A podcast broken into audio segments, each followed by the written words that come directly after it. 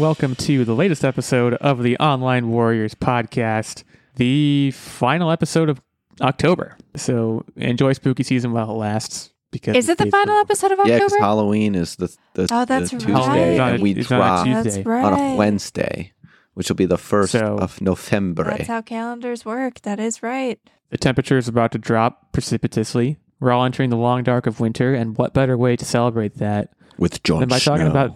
I was going to say talk about video games, but if you want to talk about Game of Thrones, it's been off the air for a long time. But you, I thought you were going to take us. Then you were going to take us further through that. Um, No, she's still going. It's good to be back. I feel like we had a we we did a double turn one week, and then there was a week where I was absent. So I've been I've been out of the cut here for a while. But More importantly, I- the trivia is back. trivia's back. I'm I know people were desperately waiting for me to come back and lose again, but I'm actually hosting this week, so that's something.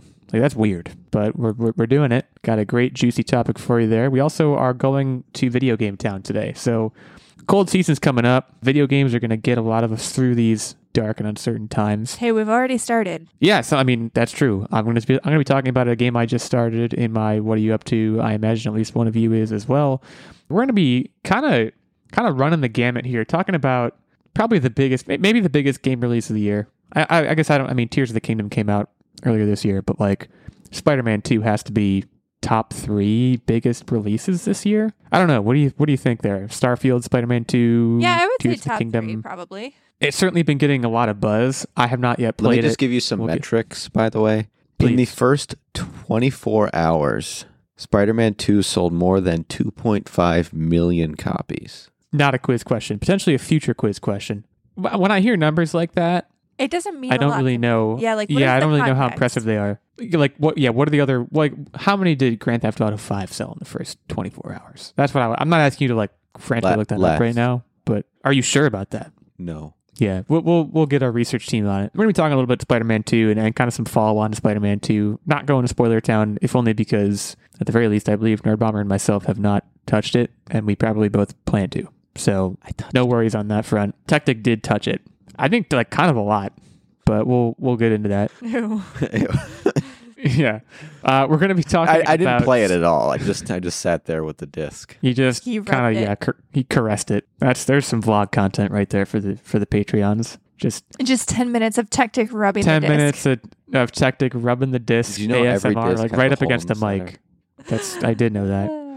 We'll we'll leave whatever. Well, no, I'm not going to say leave that up to your imagination. I, in fact, I'd like for you to not leave that up to anyone's imagination. We're going to talk about Squadron 42, and if you don't know what that is, that's okay because I didn't either until like a day ago. But we'll get into that. Looks like it could be a pretty big deal. And then we're going to talk about the other end of the spectrum, which may be one of the worst games of this year. You have to think Gollum or this game. I guess sometimes hear a lot less. I almost don't think it's a contest. I feel like this one takes the cake. we'll have to get into that because there's there's a couple different perspectives you could come at it from, but there's a common factor in both of those terrible games that I think we might we might delve into a little bit. So, video games on the docket. I do I do want to start with with uh, Sp- Speederman Speederman Two, Speederman. if only because it's it's dominating dominating the news cycle as of this recording. It's a big deal. I've seen a lot of I've seen a lot of X discourse about Spider-Man 2. I haven't really been spoiled yet, but also it feels like it's kind of a game that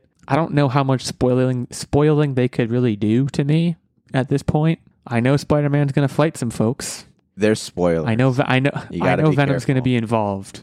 So like yeah, I'm I'm not like out there actively looking at all the videos and like being spoiled actively, but like my point is I'm not super worried about it right now, but there was a launch trailer that it did get into some spoilers. Again, I don't want to talk about those here, but we want to talk about the role of Venom in particular because as we've seen in other trailers, playing a big role here, it's been widely suggested, if not outright stated, that Peter Parker is going to become Venom at some point. Is that first of all, is that a fair statement? Techtic, I don't know if you've actually played it or not. I don't know what you're willing to say, but From it the seems like trailers, that, that makes it seem that way. it seems like it's accepted as truth at this juncture. I haven't gotten to a part where Peter Parker becomes infected with the symbiote yet, so I cannot confirm. I'm basically avoiding X at all cost, but there is a pretty significant role that the symbiote has been playing in the story at this point. So one could draw conclusions that it is interested in latching on to the old Parker bod. Let's, as an intellectual exercise, jump ahead. Spider Man 2, obviously going to be, or already is, a colossal success. What is next for Insomniac? Now, Insomniac, I believe, is doing a Wolverine game. Yeah, Yeah, that's what I was gonna say. I was gonna say, what is next? Well, we've you they've been eerily We silent about the Wolverine game. So That's true. We we got a very very short clip of the Wolverine game that really didn't tell us much of anything, but just kind of confirmed for people that they could be excited about it. But you know, as a franchise, as a company, Insomniac's not going away, and as a franchise, Spider Man's not going away. Obviously, without knowing how Spider Man Two ends, I I mean, if I was a guessing slash betting man, I feel like it has to center around Miles Morales moving forward. But that's I'm not saying Peter's going to die or something. I'm just saying that I would guess that's where the where the chips are going to get pushed. Miles Morales, of course, already had his own standalone Spider-Man game, which I quite enjoyed. I, I mean, I enjoyed both of them. But if you, I guess, starting with that basic question, you know, do you guys have a, a sense of where they're going to head after this installment? Is Venom going to play a big role? Is another question. it depends. And so so and the reason why I say that is because Venom is the the quintessential villain and and I'm going to take all of my inspiration from the comic books. And I, and I think I've mentioned where I think a cool Spider-Man Venom type game would be and pointing to like Guardians of the Galaxy for example that was a you know this space fighty superhero game that did really well and so there is a space fighty superhero subsect of Venom that I think would behoove them to to leverage sort of the quick combat style and not the big bulky style that the Venom that everyone thinks of is, and that is Agent Venom. And Agent Venom is more of like uh, it looks like he's in like a suit of armor. He's a quick fighter, and I just think he's like looks more badass. It it plays nicer with the combat style that we've been introduced with, as opposed to the slow brooding Venom that we've been exposed to. So if they were to do a spin-off, I think that would be the way to do it. But we have seen, you know, other more slower brooding fights, i.e. the Batman games, right? He's not as quick and like springy as Spider-Man is. So it's not impossible. I just I struggle with this villain story because I don't think it has legs unless you're playing as the hero. I would love to play an anti-hero though. Like I yeah, and uh, well, there's already elements of that in this game that I, we've seen from gameplay footage and stuff. Of, of I mean, Peter Parker playing as Venom, I would think has anti-hero elements, right? Where you can be especially harsh on baddies. I guess they're still baddies, but does that? I guess does that qualify for you? Venom, the big bulky one, is more villain than he is anti-hero. But like you know kind of like the movies, the Venom movies, like I would like to play anti-hero Venom. It could work. Yeah, I I just I just don't think it has a place in the Spider-Man universe that we know today. That that Venom that we've seen in, in the Fox installments are an alternate dimension with Tom Hardy where he is that role. With Spider-Man, it's not. Yeah, but what's saying that we won't get a completely disconnected Venom game? That's where it has legs. I, and I agree with you there. But it, within this universe, if you're going to do a spin-off from the, where the story leaves you and go forward, I don't think it could work if you do it that way. to, to that end, let me let me frame the question a different way because I, I think you're already kind of touching on it. So I've seen comparisons drawn to the Arkham trilogy. You know, Arkham Asylum, obviously incredible. Arkham City, I think many, if not most, consider to be the best of that trilogy. Spider-Man Two is already drawing similar comparisons. You know, you could make the argument that Spider-Man Three, if it ever comes into existence, really doesn't need to change. like to the same the same argument people made with Spider-Man 2 is that you didn't need to change anything from Spider-Man 1. If you're if you're asking me, you could have come out with Spider-Man 2 and it could be exactly the same as Spider-Man 1 just with a different set of villains, I guess a different story. Like I see this game and this franchise as a fairly rare case of for me at least of the story actually not being the most important thing Really? yeah, I, I just when I think of Spider-Man, the games that I played, Miles Morales and and the first one, I barely remember the story. Like like I, Really? I remember I remember the gameplay. I remember the flow. I remember the traversal. Right, and that's That's, the stuff that's that why- sticks out to me. That's why my major pitch is the the Venom type that they pick. And that's why so when I think the big brooding one, I think of like the Hulk game. And that's just you're kind of sluggish, it's kind of slow. This Yeah, you're my like, answer to you're that is jumping, what- you're what having Hulk game? fun, you're like doing cool spin. Like that's exciting. Being this big brooding thing, it doesn't seem fun to me as a gameplay mechanism. and you know, I, I want to like, I also want to step away from the like. I think the comparison that people have made to the Arkham games is, in a lot of ways, an apt one. But I did care about the story in the Arkham games, in particular Arkham City. I thought had a great story. I just like the main point I'm trying to make is that I don't think Spider-Man Three has to be anything particularly exciting or new. I'm not even sure they need to. If if they're gonna do Spider-Man three, I don't think I think it's gonna be removed from Ven- Venom, and I think it's gonna focus on introducing Spider Gwen Dude, that would be sick. because that would take that's how you take it forward with Miles, and you have that introduction of a new character that has the same level of acrobatics. Do you think they would go into the Spider Verse? I know we're like straying from the Venom I topic don't- here, but do you think they'd probably go into not. Spider Verse? I don't think so. They might touch it tertiarily, like how she came to be, but I think it's going to be similar to the way it was in the first one, where it's not across the Spider Verse. It's just like a thing that happens. Well, you can play the you can play Spider-Man 2. I've seen you can set like the frame rate or something so it looks like you're in the Spider-Verse and like operating in that animation style. It's really cool. That's not a spoiler, it's just something I'm sure it's like a thing you can do after you beat the game or something like that. But yeah, kind of getting back to the Venom point, you know, it's interesting thinking about how he fits into all this and I do think the, the dominant question is does he proceed forward within this storyline or does he become larger than the storyline or maybe not larger but different enough in the sense that okay you're going to get a wolverine game then you're going to get a venom game then you're going to get spider-man 3 you know insomniac's arrow right now is pointing exactly straight up so i'm not sure there's anything you could sit here and say that they couldn't do. I'm just still so shocked that you don't care about the stories in these games because I actually thought that the storytelling in the Spider Man games was top notch. It- it's good. I'm not saying it's not good. I'm just saying that when i think about the games it's not the first thing i think about it, it- and I, th- I think That's also think the credit to them reason for, that- nailing the web slinging, though. Oh, for sure. I, this is not me taking away from the games at all. It's more so me saying that, yeah, the gameplay was so fantastic, and also the kind of mythos of Spider-Man has just been, I've, it's been beaten into me by so many other things that I think for that reason alone, it becomes a little bit secondary to me. And you, you, could say the same thing about the Arkham games, but I think I have less Batman exposure overall than I do Spider-Man exposure, just based on how prevalent he's been in the Tobey movies, the Andrew Garfield movies, the MCU, like all these things.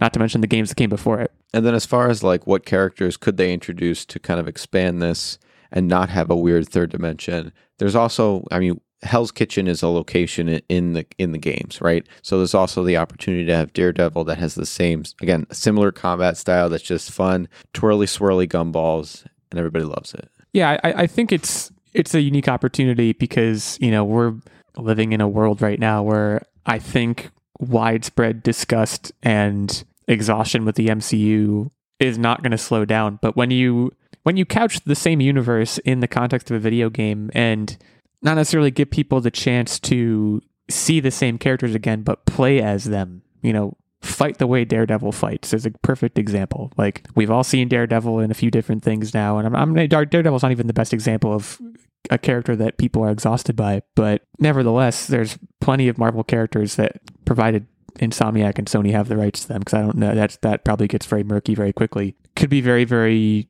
useful things for them as they I imagine continue down the road of making superhero games.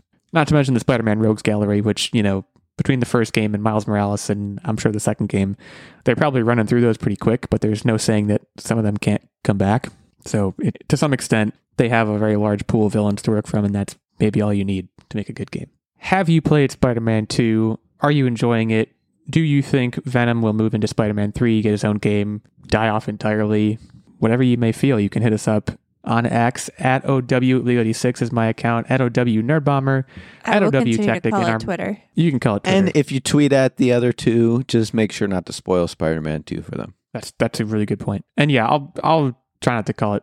I'll try to call it Twitter and X just to be friendly. Our main show account is at Online Warriors One on Twitter and X. Hit us up there. Talk to us about this topic or any other topic we mentioned on the show, and uh, let's get a conversation going. Let's move now to a different topic. Let's talk about Squadron Forty Two. Now, Squadron 42, as I mentioned earlier on in this episode, is a game that I had never heard of. I would imagine the main reason for that is that it has been in development for 11 years. And when things are in development for that long and you don't hear anything about them, it's very easy to forget that they exist. I'm not sure I ever knew this game existed, but if I did, I'm sure I forgot. This is hitting the news this week because it has been announced as being, I believe the term they've been using is feature complete. Essentially saying, hey, we're heading into the polishing stage. So I, I want to talk about this aspect of it because we got a 26 minute video that showcased a lot of very impressive stuff, which we'll talk about. It's being referred to as a, a potential Starfield killer. But I want to talk about the practice itself of making this whole dog and pony show to basically say the game is not ready, and you could argue it's not even close to ready, but here it is because we know you're desperate because it's been 11 years. I don't even know what my specific question is, but I have a lot of questions about this way of making a game and how the life cycle of creating a game could even go on for this long. I mean, you could say this about Grand Theft Auto too, but like, how does it even work working on a game for over 10 years? Like, I can't even imagine what that must feel like, how they keep it going, how they get the money to keep it going. I guess I just have a lot of a lot of questions. I got a question before you before you really get into the game. The title of the game. Do you think that was that it was taken from Hitchhiker's Guide, the inspiration of the title? I'm not a big Hitch- Hitchhiker's Guide guy. I'm going to say no. I think they take themselves way too seriously for that. Like Why Hitchhiker's forty Guide, from what I Why f- else forty two? There might be some That more maybe because we'll this is out. like part of the Star Citizen universe, and universe. it might be something to do with lore that we just don't know as people who have never played Star Citizen. Yeah, I think that's certainly possible. I mean, I, I so to answer your question, I don't know. I just don't. Th- I think the tone of Hitchhikers, from what I understand, is very goofy and offbeat. And if there's one thing this game is trying not to be, it's goofy and offbeat. so like, I just I, I don't know if that if that necessarily fits. In terms of the development cycle, like you mentioned, though, like being in development for so long, you could even see when they were showing before and after comparisons of the same scenes, the advancements of technology over the last decade. Obviously, like there's huge differences in how they can render the cutscenes and interactions and even the character models. And I will say, like, that definitely looks better than their before scenes. Like, their after scenes look super polished, look like something that, you know, you would see on a next gen or I guess current gen now console. But it has to be so hard to keep up with the times. Like, over a decade, hardware changes so much. Like, how do you keep up with that? I, I give them a lot of credit. You probably spend a billion hours rendering something, and then the next day, the PS5 gets announced, and you're like, well, crap. Because of various things that were announced in conjunction with that, we're back to square one in certain senses. I just like, I don't. It's it's hard for me to fathom that. But you know, I mean, let's not. I, I don't want to give the wrong idea. Like, it looks amazing. I've never played Star Citizen before. I know it's like a very big MMO type of deal, which is not my thing. I mean, But this looks more like a of- single player campaign with a story and very linear. Well, maybe not necessarily linear, but it definitely has like a story and a linear mission set. I mean, you got Gillian Anderson, Gary Oldman, Mark Strong, Mark Hamill. Those are just the guys that I clocked. There's a lot more famous people that I could tell I was like, this is a famous person. I just don't know who they are. I mean, you guys can tell me if I miss anyone that you're a big fan of. But like, it's clear, like, I, I wonder about the funding. Cloud Imperium games like Crytek, you know, th- these, like, is Star Citizen a big enough deal where it's funding this effort? Uh, Who's playing? I don't hear about Star Citizen that I mean, much, so Star I'm kind of confused about their been role in around that. for a while, so yeah, I don't know so but much does about that funding. mean But also, like, how long are these characters in the game? Like, it seems like Mark Hamill is showing up a lot, but like, is Gillian Anderson only there for that like minute long clip that you see? Is she like a very brief part where her role is not that big, where it would be this ginormous payment? I mean, they could have also just said, you know what, this looks like fun, and and not did this huge payment. Like, It also had a Kickstarter. I know that. So like that's how they got some of the money, but like Kickstarters are not going to fund 11 year development for a game. It's, you know, having those names appearing certainly lends it the credence that it's very obviously going for. Again, it wants to be taken about as seriously as possible. Well, I mean, and it, in a lot of ways it hits the mark. The gameplay that they show too, like it shows like it is a serious game. Honestly, the gunplay looks really polished, at least from what we saw. Obviously, you have to take all gameplay that developers show you with a grain of salt, but the gunplay looks super polished.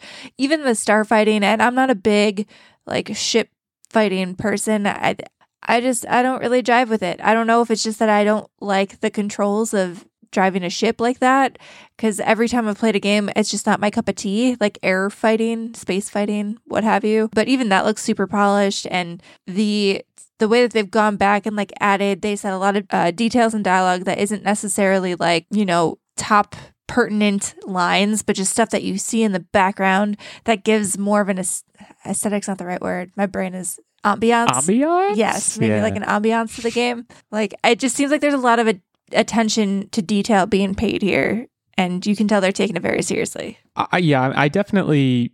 I actually, I'm going to go out on a limb here, and again, I haven't played Starfield. I don't know. I have, I don't have an opportunity to. I thought the gunplay looked better.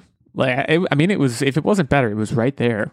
And you know, I, I'm inclined to agree with you about the ship combat. Like, I ever since Rogue Squad, the Rogue Squadron days, I have been wanting to play a ship combat game and enjoy it and I've never been able to get there. And I've tried I've tried a few different ones. I tried Squadrons, I tried Everspace was another one. Like it seems like the kind of thing I should be really into and I want very much to like it, but it just never really does it for me. I don't know looking at this that this would fix that sickness in me, but it looks well executed. Like you know, people who are into those kinds of games will absolutely love it. I also, you know, I if there was mention of it in this long video, I missed it, but like I respect I, I, also got the impression, maybe this was intentional, maybe it wasn't, that they are really, really polishing a game that does, does not have the massive scope of Starfield, and that is on purpose. I think that's better. I think I think people are It's so gonna- much better. people are getting lost like- in the sauce on Starfield. It, it it implies a level Is of focus. is that not the right attention. phrase? It's a phrase.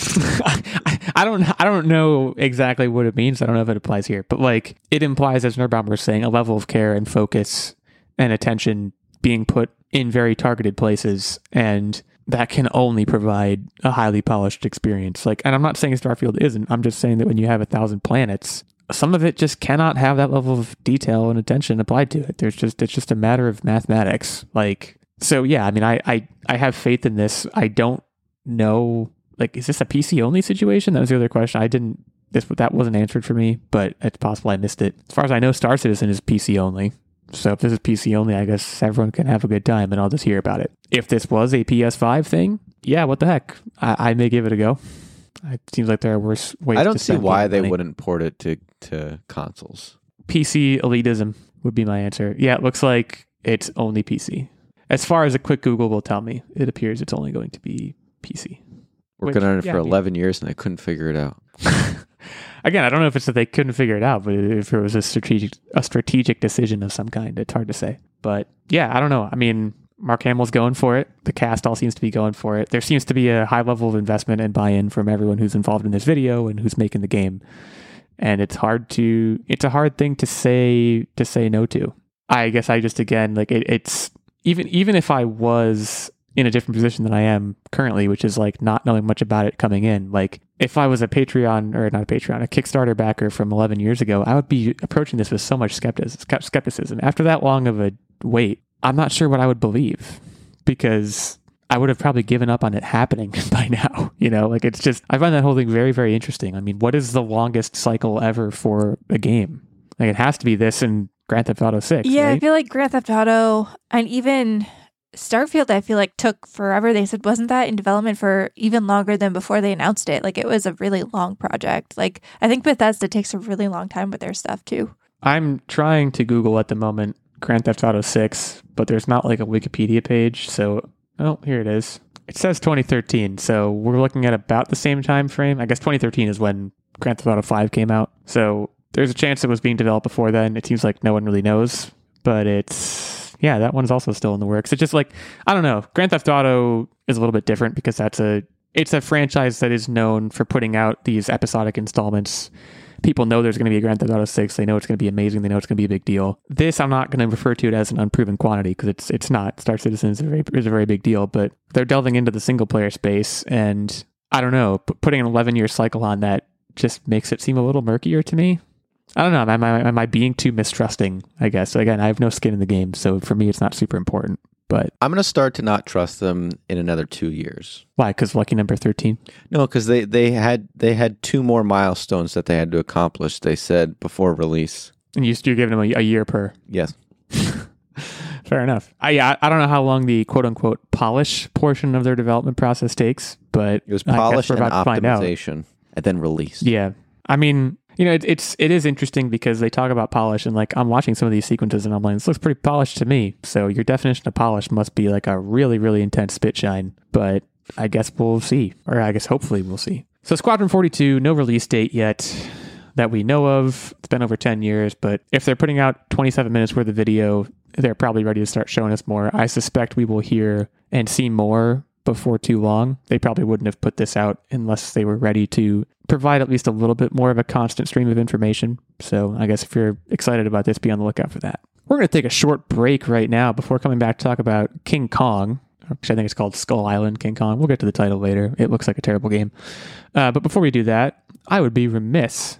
I would be remiss if I did not shout out our fantastic Patreon producer, Mr. Steven Keller. Steven's been supporting the show for quite a while now. He is a knight at our table. He gets a sword, he gets the armor, he gets a shield, he gets a, you know, a big old mug of ale at the tavern or whatever medieval place you want to think of he actually gets uh, input into our weekly game segment. He gets this producer shout out on the show. He, of course, gets access to the monthly secret segment and vlog, and he gets the occasional guest spot on the show as well. You want to be like Steven, you want to be a knight, you want to support us at the highest of our three levels of Patreon support. But if you can't quite do that, there are also two lower levels of support. There is a Squire level of support, which gets you access to the monthly secret segment and vlog, and a page level, which gets you access to the monthly secret segment. So the details on any and all of those levels of support can be found over at patreon.com slash online warriors podcast. Check us out over there. Say hi to us. Say hi to Steven consider giving back to this show that you have hopefully been listening to for quite a while now. So, again, we'll take a short break, come back to talk about the King Kong game. But until then, here's 30 seconds of something.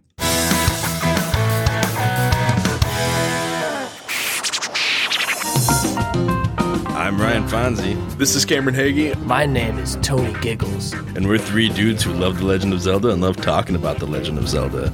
And if you are a Zelda fan as much as we are, then come on down and listen to your heart's content.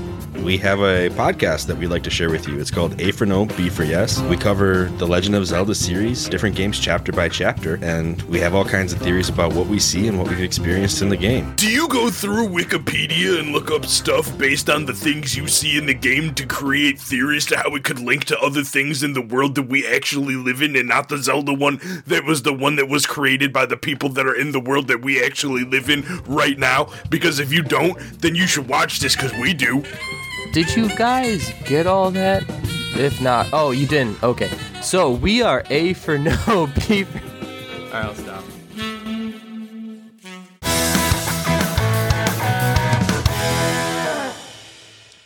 All right. King Kong. You know King Kong. He ain't got nothing on me. the big monkey guy. There was a movie recently, I think it was called King Kong, King Kong Skull Island or something like that. Skull Island, blah blah blah. Well, long story short, here's what happened. Developers at IguanaBee, an indie studio in Santiago, Chile, were contacted, contracted rather, by GameMill to create a Skull Island Rise of Kong game with a strict one-year turnaround. Starting last June, expected to be wrapped on June of this year. Well, it didn't go great. So, so this game is kind of making the rounds on Twitter slash X is where I saw it, but it's it's making the rounds in a lot of places. Some of the worst clips I've seen in a minute for a game, and this is Bro, this let me be like- clear. 'cause it- They we'll get to this later. Like I, I'm not day. crapping on IguanaBee. Let me just st- start by saying that there's there's extenuating circumstances. I'm more so crapping on the process, which we'll we'll get to shortly. But I've never watched a cinematic for a game, and in the middle, they literally just put a still image of a character and like very obtrusively put a still image of a character. It was insane. I encourage you, if you haven't seen any of the clips yet, pause this podcast, go watch some of the clips. I don't know that we're not going to like go into detail on them, I don't think, but they're like insane. And it begs the question, how does this sort of thing happen? We're starting to get some answers on that. So this company GameMill contracted IguanaBee to basically make a game in a year. It sounds like the crunch to meet the deadline was quote unquote really set in motion in February per one of the developers at IguanaBee. So we're talking a few months. Uh, and this is what a game that was developed in a few months looks like, I guess. You know, it licensed IP being mined for games doesn't always go well. Like that, that that's kind of a known fact. I mean, again, I, I mentioned Gollum earlier in the episode. That's a much higher profile example, and also it certainly did not look like this. Like, yes, it looked bad. I would argue it did not look this bad. See, I think Gollum was worse because it had a less tight schedule, and it's like it. I don't know. I I, I I'm giving them a lot of passes. Given the right like resources, I do wonder what they could have made. I mean, I you, you could make the argument that Gollum was a more cardinal sin simply in that it definitely promised more. Like when I, when this game came out, this Skull Island game, it was the first I had heard of this game's existence. there was not, I don't think, any marketing for this game. Like, it wasn't a game that like Yeah, was 'cause they were showing like, up "We at, I, at like. E3, and people were like, "Oh my god, I'm so excited for the Skull Island game!" Like it, it just kind of happened, and people were like, "Wow, it's bad," and then either they moved on or people like played it because they were like, "This is hilarious." Which The people you know, counting profits are like, That's your "Oh, thing, go we'll off." Win. G- Gollum, I think people were. I don't know if they were excited for it, but Gollum, like, it had a trailer. I think at E3. We talked about it for a couple of years Like, it- before it, came out. It feels like. Yeah, I, I know we talked about it on the podcast before it came out and was like universally panned. So like, you could argue that when a game is higher profile like that and promising more, it flopping as hard as Gollum did, even if the low points weren't quite as low as this King Kong game, is a worse offense. Again, like not looking to blame IguanaBee on this. I don't know who GameMill even is. Like IguanaBee were the devs. GameMill, it sounds like probably just owns the rights to this IP. Also, the fact that they're called GameMill is kind of hilarious to this whole discussion because they're sounds like they're a content Yeah, mill that like doesn't care about what they're making. Video games. It sounds like. GameMill provides the funding to get licensed titles. It's I don't know. I'm sure there's a lot of other examples of this. It seems like bad practice. I just like I look at these videos and I laugh like everyone else does. But I also kind of wonder on a deeper level, like if people just laugh about this and move on, and, and also if people play it for the clicks on Twitch, I would hundred percent have played this on my PlayStation One. Hundred percent. Yeah, that is my question to you guys. Well, sure. So, like, do you think this would have been received differently if you go back in time to, you know, the PlayStation 1 era, the Dreamcast era, any of those? Do you think this would have been lauded as like a n- advanced next generation style game? Yes, it would have been said, "Wow, these graphics look sick." Because if you rem- so to me, the the way King Kong looks is like representative of CGI that we've seen in that time. So like that looks great, but like, gosh, we have gone so far from PlayStation One. Well, yeah, it's it's kind of a weird question, right? Because like if this game was made at that time, like yeah, I might have played it and I might have enjoyed it, but we ain't living in that time no more. Like there are just so many better options. You could you could go get a game literally for free ninety nine that looks and plays better than this. The this, other side of know? it too is if I played this back in the day, I would have been like, "Oh, I'm just a monkey that beats up lizards." Because there's my biggest complaint, and they've they mentioned it in the video I watched, is there's no true sense of scale here. The island's huge, all of the beasts on the island are huge, and you're huge, so everything's just normal sized, right? Because huge Well, is relative. Right. I mean, the game, I'm sure, was rushed out with. I mean, you- you're getting so into the weeds with that complaint, and I'm not saying you're wrong to do so. I'm just But saying if it's a King Kong they had- game, I want to feel like a big boy. That that's it. yeah, I'm sure they got they got the instruction: make a monkey fight lizards, make it look okay. You have you have six months. Go. Like I'm, I'm sure that's like how the conversation went. Like, there's probably not much more to read into it than that. I just, yeah, it's it is on some level upsetting, but I would be lying if I said I didn't watch the clips and you know giggle because it's really, really something else. Uh, to to put a still image into a cutscene for a game, and I guess just think no one's gonna notice. Like, I don't know. It's very interesting. I don't know, too. And I'm gonna Google right now. Like, can you buy this game? I would assume you can. Skull Island Rise of Kong. Save 20% on Skull Island Rise of Kong on Steam. You're not just giving it away for free at this point, Steam. It costs $32 on Steam. right Okay, now, that is as- that as is this recording. egregious. I'm sorry. If you only put the insane. Resources it- in to give a dev team a year to put this together, you should not be charging that much money. Like this is like something that you put for 9.99 because there are indie teams who put more work into their and again, this is not a shot at the devs, but put more time and work into their games simply because they're not giving crazy deadlines and produce better quality stuff for 10 bucks. That's wild. The price is the thing that's like setting me off here. It's 20% off, which means it's actually What? regular price. It's Yes, $40. That's freaking insane. That's freaking insane. Can I get Profits over the quality. Switch? That's what this story is about, folks. It appears to be available on the Switch, and there it actually is forty dollars. I guys, I've mentioned on the show before, like there are so many games you can get on the Switch for like two dollars that are amazing.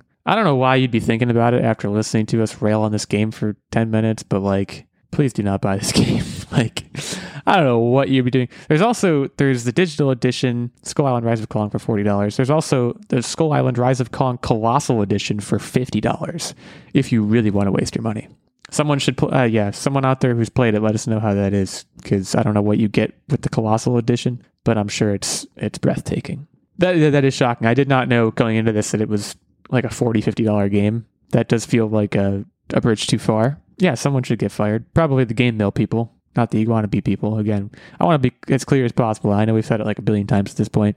Probably isn't IguanaBee's fault. So GameMill, screw you. Is that a fair place to leave this? Great place. This game's out now if you want to go play it. But yeah, GameMill, uh, screw you. Hopefully, we can convince people to not play your game. That brings us to What Are You Up To Wednesday. It's going to be a jam packed week of What Are You Up To Wednesday. I think we've all got a lot to get to. Techtic, I'm going to roll out the red carpet for you, our Spider Man 2 boy, if you want to talk about that experience or anything else going on. So The floor is yours. I literally got leg cramps because I did not get really up from my couch for two days straight, and it was amazing. This is this is I am a I am a person who can't sit still for like five minutes. I have to get up and do something, be it dishes or chores or or whatever. I have to do something, and this game had me basically buckled in to the couch. There's in a in a storyline that I know very well from the comic book side of, of things, they managed to keep me surprised with a unique take of things. And I just,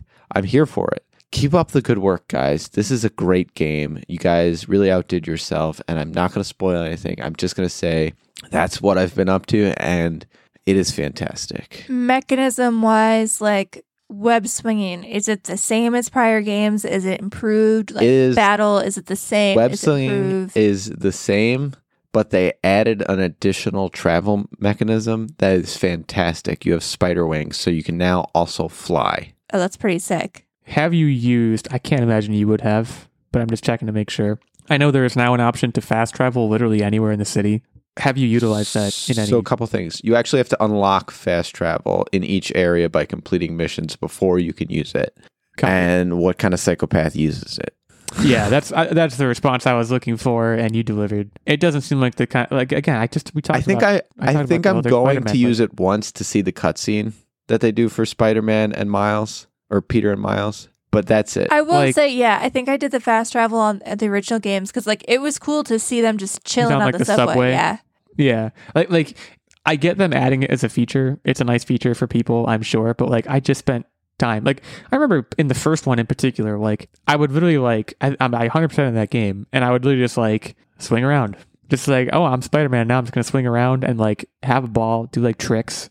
It's they really i think I, there's is there a tra- better traversal system in any game? No, it's fantastic. And then the other side of things that is really great is the the way they did the skill tree. So you have a skill tree for Miles, you have a skill tree for Peter, and you have a skill tree for the two of them that like works for both of them. So it's like do you get just- skill points for like dedicated to each person, nope, or you can you can you spend can them as you do see fit, okay, which is again fantastic. a lot of strategy there? I feel like people could have very different play experiences depending on where they allocate those points. Then, Me personally, I kind of maxed out the the two of them first, and then I like started the two going. of them together. b- Yeah. Okay. And then I started going in the individual skill trees, minus like the one or two like initial abilities. How far per- percentage wise are you in the game at this point did I like will say I did cap out Miles basically first. I I played with him a lot to do like all of the like missions, the side missions specific to him. So as Right. far as percentage of the like game content, I'm about thirty percent. and two days of leg cramps. That's that's a solid value. lot of lot of just city swinging. Honestly, like I'm not really trying to grind it out. I'm just having a having a good time with it. Yeah, it's gonna be a Christmas game for me for sure. No diz out. So good to hear it's good. I mean, I never really had it out. I mean, you also it's good can to you hear. tell us about how you procured a copy of this game? My wife, she bought it for me. Surprise gifts. that's very that's yeah, very guys. kind Pro and sweet tip: of you. if if you're in a relationship, just get your significant other gifts. What randomly? It's it's it's Th- very this was well no reason appre- gift, to appreciated. clarify. It's it's just that's that's how you spice up the marriage. It really it really I does the love trick. Absolutely love the no reason gift. Shout out to the no reason gift. It's a great practice. Couldn't be more behind that as a PSA. Yeah, cool, man. Very exciting. Uh, I started a game. That's just a thing about me as a segue into my update. I've started Alan Wake Remastered. Now, I've never played Alan Wake. I didn't play the first one. I think I played the demo for the first one, which I only vaguely remember. Let me start with the good. This is a game that I was predominantly encouraged to play after watching the Alan Wake 2 trailer and being like, that seems like my vibe. It is my vibe. Alan Wake is my vibe. The main character is a writer. Guys, I want to be a writer. The main character is getting spooked all the time. I don't know if I necessarily want to be spooked all the time, but I like spooky games. The combat system is very simple, straightforward, but satisfying, which I appreciate. There are hidden things. All that's great. The only bad thing I'd say about it so far, which I'm not very far in, the the quality of the remaster itself relative to other remasters I played recently, namely like Dead Space, Metroid Prime, even going as far back as The Last of Us, which was remastered for PS4, like this is a low quality remaster. If you're looking to play this, and if you already played Alan Wake, like I have no point of reference, so it's okay for me. I would set your expectations appropriately. That, that's that's all I guess I will say. But I'm enjoying it. I, I will be continuing. It's perfect season for it. I'm I'm, I'm getting getting some use out of it. It was also less than ten dollars, which is always a good thing. Other than that, the other updates that I have. So movie wise, I want to shout out a movie we watched called Prospect. This was a science fiction indie movie from 2018, starring a then pre Mandalorian, I think post Narcos, but I'm not sure about that. Uh, Pedro Pascal, and basically the lead role. He's fantastic. The movie itself is like not quite as good as its Rotten Tomatoes score, I would say, but it was like it was enjoyable, and it was also an hour and 38 minutes, which to me gives it an automatic like one additional star on top of its rating. So I wanted to shout that movie out. It is streaming for free, I think with like Freevee with ads, I believe. And then television wise, I will shout out. We started the new Goosebumps. Have you guys started the new Goosebumps? Yes. Yeah, we It's talked so about good. this last week. It's super good. You Kinda missed a scary. great Okay, conversation don't- about this. This was So I I only saw the one episode. you're only far. one episode in, dude. Well, dude, we have a log jam right now, and this is I'm opening Dude. up the can of worms here. But like I see what you did there. Goosebumps Did you eat them? just started. No, but I know about that part. Goosebumps just started. Fall of the House of Usher just started, which we watched that one episode of that. That also seems like it's going to be really, really good. We're still watching ER, which is, I guess, that's kind of an us problem. It seems like TV is really going on right now. So really into that whole situation. I've also been reading a book, but that's I feel like that's my time, so I'm not going to get into that until next week. I'll swing it over to Nerdbomber to close us out here in the "What are you up to?" Wednesday ness of it all. Okay, so I have a, a 2S update here. The first S is Slotherhouse. We watched Yeah, Slotherhouse. that's right. it's on Hulu. It I- I happened. got a- guys. I got a video clip of a sloth driving a vehicle. Guys, this is the most From you. unserious movie I have ever seen, and it is fantastic. but it is not the next Jennifer's body. I disagree. I think so. This is Insane. Insane take. This is a movie that you have to go in expecting that it's not trying to take itself seriously. Like it is at face value a joke of a movie, and it is trying to be a joke. Yeah, it's, it's Jennifer's yes, body. exactly. And it was I'm just, I'm just amping you up. Keep it was going. really funny. I chuckled quite a bit throughout the entire thing. Like like I said, it is just one of the most unserious movies I've ever watched. And of course, there's always like this serious undertone theme that's like the reason why the movie exists. Like get off social media, blah blah blah blah blah. Your follows aren't important, live life, blah blah blah. But the ridiculous scenes of the sloth murdering people, taking selfies while it murders people, driving in a car, like taking on a ninja star thrower. Like this shit was so ridiculous and I ate up every second of it. And they also like So- memeified the movie at the end in the credits. They made their own memes which are on the internet. There's a gallery of fantastic memes that you can draw on. And I, I just it was a meme of a movie. They did a fantastic job leaning into the fact that it is a meme movie and it was great. I, I thought it was funny. So wait, is is the core idea that people are on their phones on Instagram so they don't see a sloth moving very slowly towards them with a knife? Is that like the- no, so basic I, I don't want to necessarily. fast. I don't want to necessarily 'Cause spoil that would make sense. anything, but more so she. Be, so she's trying to like win popularity to become the sorority president. So she obtains the sloth to try to become popular, which works. But then she has a murder sloth on her hands. So right? It's a classic classic murder sloth. classic way to become Yeah. popular. What's the classic way to become popular is to get a sloth. Everyone knows that. So I enjoyed it. Like I said, it was really stupid, but like stupid funny. Some people probably wouldn't I mean, get it, but like for an hour and a half, I chuckled. We had some wine and popcorn, and I thought it was funny. well, so Techtic said it was not the next Jennifer's body. So would you say he didn't get it? I would. Do you think Techtic didn't get it? So he kept saying that this movie is just bad, and I'm like, that's the point. It's trying to be like it's being bad on purpose, and Oh my god, I think Tac- it- Techtic, you didn't get it. I, I don't necessarily like. He laughed, but I think he didn't realize that it being bad was the point. Like they really need There's to like it. so like there's bad movies that are good that they're bad, like scary movie, like the whole scary yeah, movie there's group. there's funny bad. but this was not Well, that. I don't know if that's I don't know if that's a good example. Yeah, I don't that's a think that example. is. Like scary movie is scary movie is leaning into parody. I like this is more. I don't even know what you. Uh, scary movie is very purposely doing what it's doing,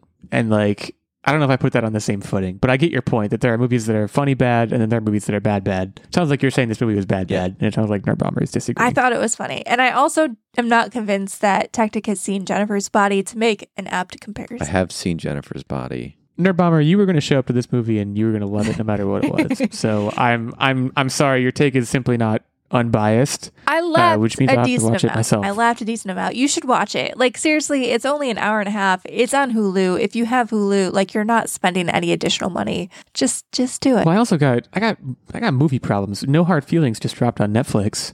I think I got to watch that. That is So, that is a I'm very back- good movie. I'm but like this, you have to get in before Christmas, or not Christmas, Halloween. So like, Got to get it in before Christmas. I mean, if what's I don't know what's going to happen if I don't. Uh, what's the other S? Starfield.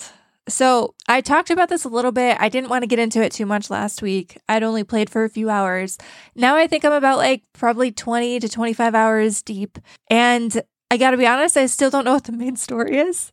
And that's my fault. Honestly, that is my fault. So You're just you're just kind of seeing a shiny thing and moving towards yeah, it. So you're not. pretty much. So there Yeah. are a lot of side missions and they're not kidding. When they advertised this game, they said that you could take it anywhere, right? Like there were different factions you could join.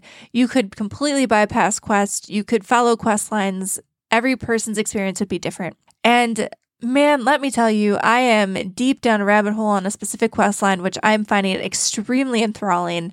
And right now, I'm just not compelled to go follow the main quest line because the one that I'm following right now has like dangerous aliens and big bad military people in a bunker. And it's just, I'm interested. And I would say Yeah, I mean, the, you don't have to, right? That's the joy. Of Right, exactly. And I know a lot of people are like, oh, the writing in this game isn't very good. And I would tell those people, and I think people who are looking for very in depth mission writing, like, yeah, okay, a lot of the missions are like, go to this point and kill so and so and collect so and so and bring it back to this person. And yeah, okay, that's most missions in games. But the world building and the reason why you're doing the things and like the little details of the world that you uncover are the things that's like keeping me going. I have always been one of those people, and I found this in Fallout too.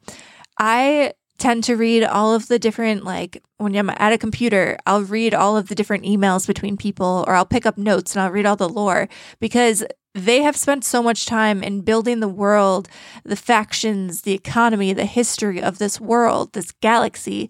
And that is the kind of stuff right now that I am really interested in. I will say, in terms of UI, there are some definite UI tricky things going on that I don't think are great. One of the big things that I was really excited about was the ability to like build your own custom ship. And not only did they not give you much direction as to how to do that, it's just very cumbersome and difficult to manage in the in terms of like the UI and building your ship. And they don't really give a good guide or tutorial onto how you build a ship.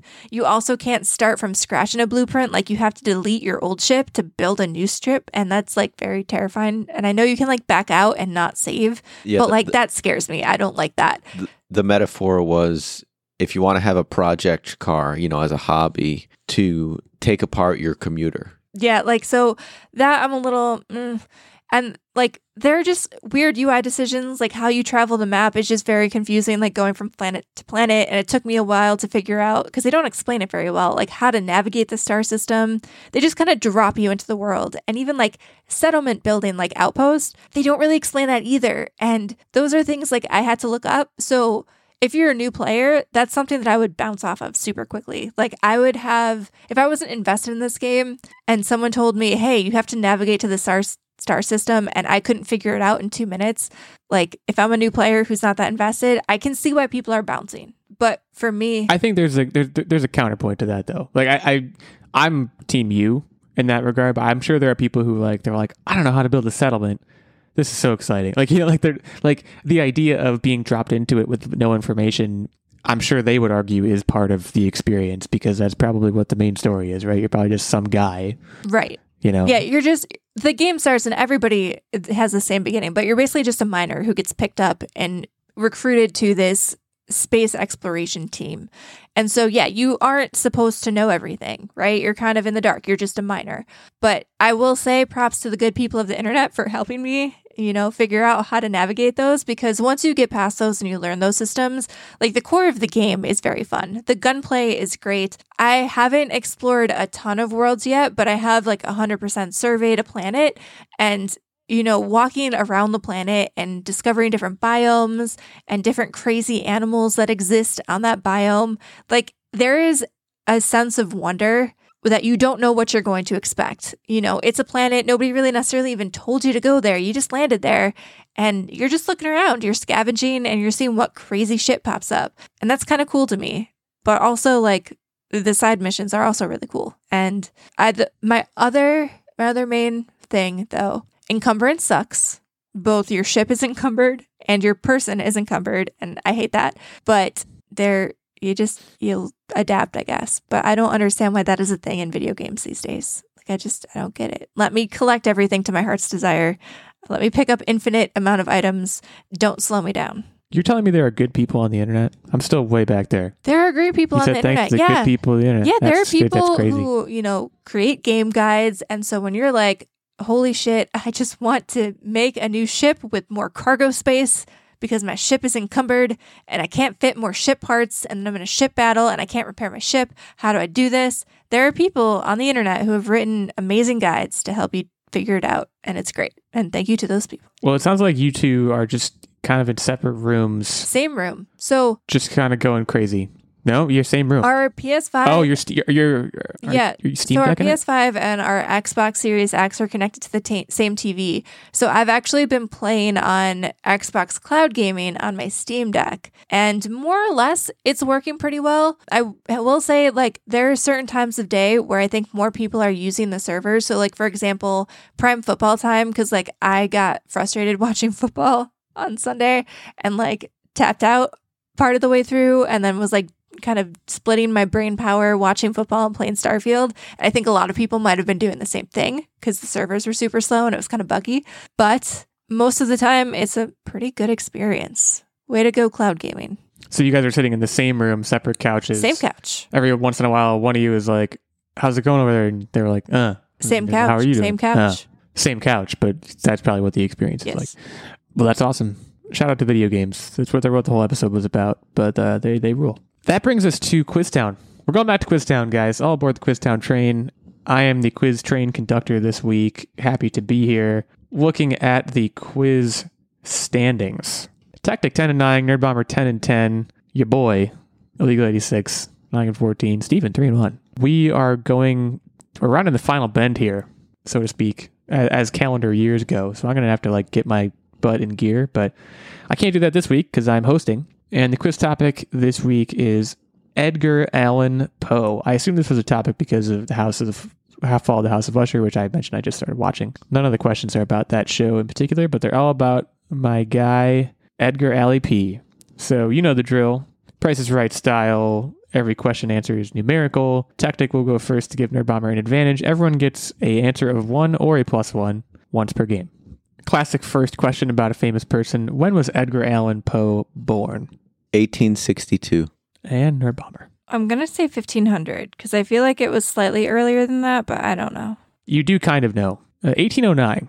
1809 is what we were looking for. So Techtic, you busted. You went all the way up to the Civil War, and uh, I don't know that that wasn't right. So sorry. Nerdbomber's on the board.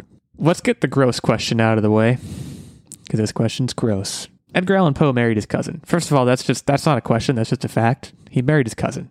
It was the 1800s. Apparently, that was a little bit less frowned upon back then. How old was was his cousin when he married her?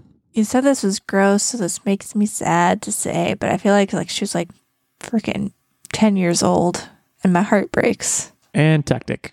I think that's fairly accurate. I think there was a there was an age discrepancy between them, and she was she was for sure under eighteen, from what I remember. Don't believe she was ten, but that's this is not like I'm gonna say fifteen to kind of put some distance, but I think she was actually younger than that. Boy, I thought you were going to use your plus one. You should have. She was 13, guys. Mm. He was 27 at the time. Dude.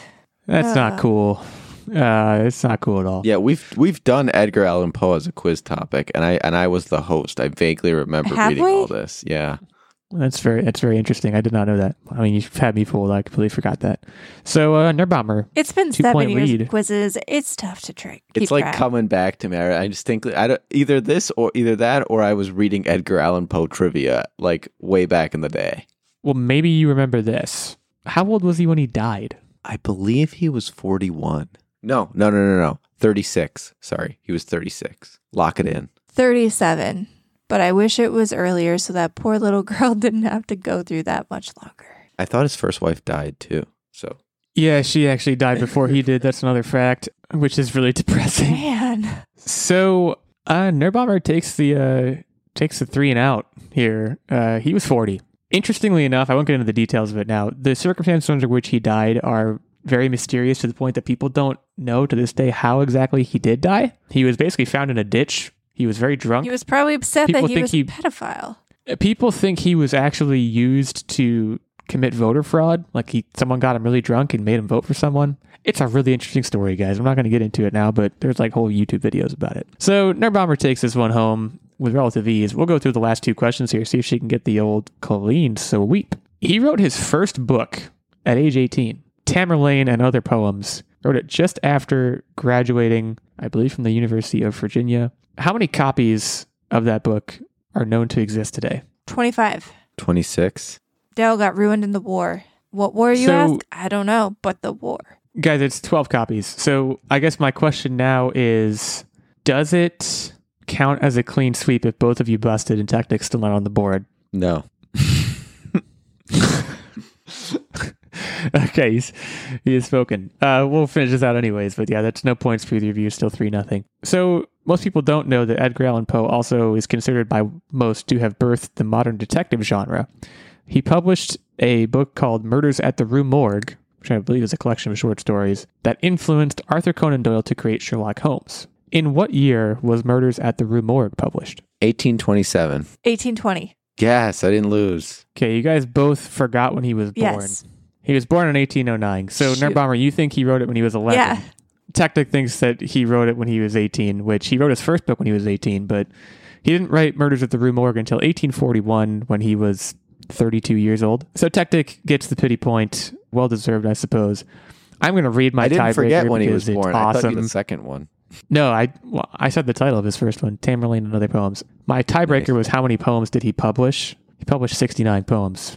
Yeah, pretty nice. So, yeah, that moves Nerdbomber up in the rankings. Her new quiz ranking is now well, actually, it does that make yeah, it does make her 11 and 10. Techtic moves to 10 and 10, thus making Nerdbomber yield top dog. And I am still at 9 and 14. Woe is me, but I'll get him next week, hopefully. I'll be taking on Techtic next week to try and stay in this thing. In the meantime, we would encourage you to head over to Apple Podcasts, leave us a review there, let us know what you think of the show. Hit us up on X slash Twitter at the handles mentioned earlier in the episode. Hit us up on Patreon, patreon.com slash online warriors podcast, if you're interested in giving back to the show and following what we have going on over here. We'll talk at y'all next week. In the meantime, stay safe and keep on podcasting.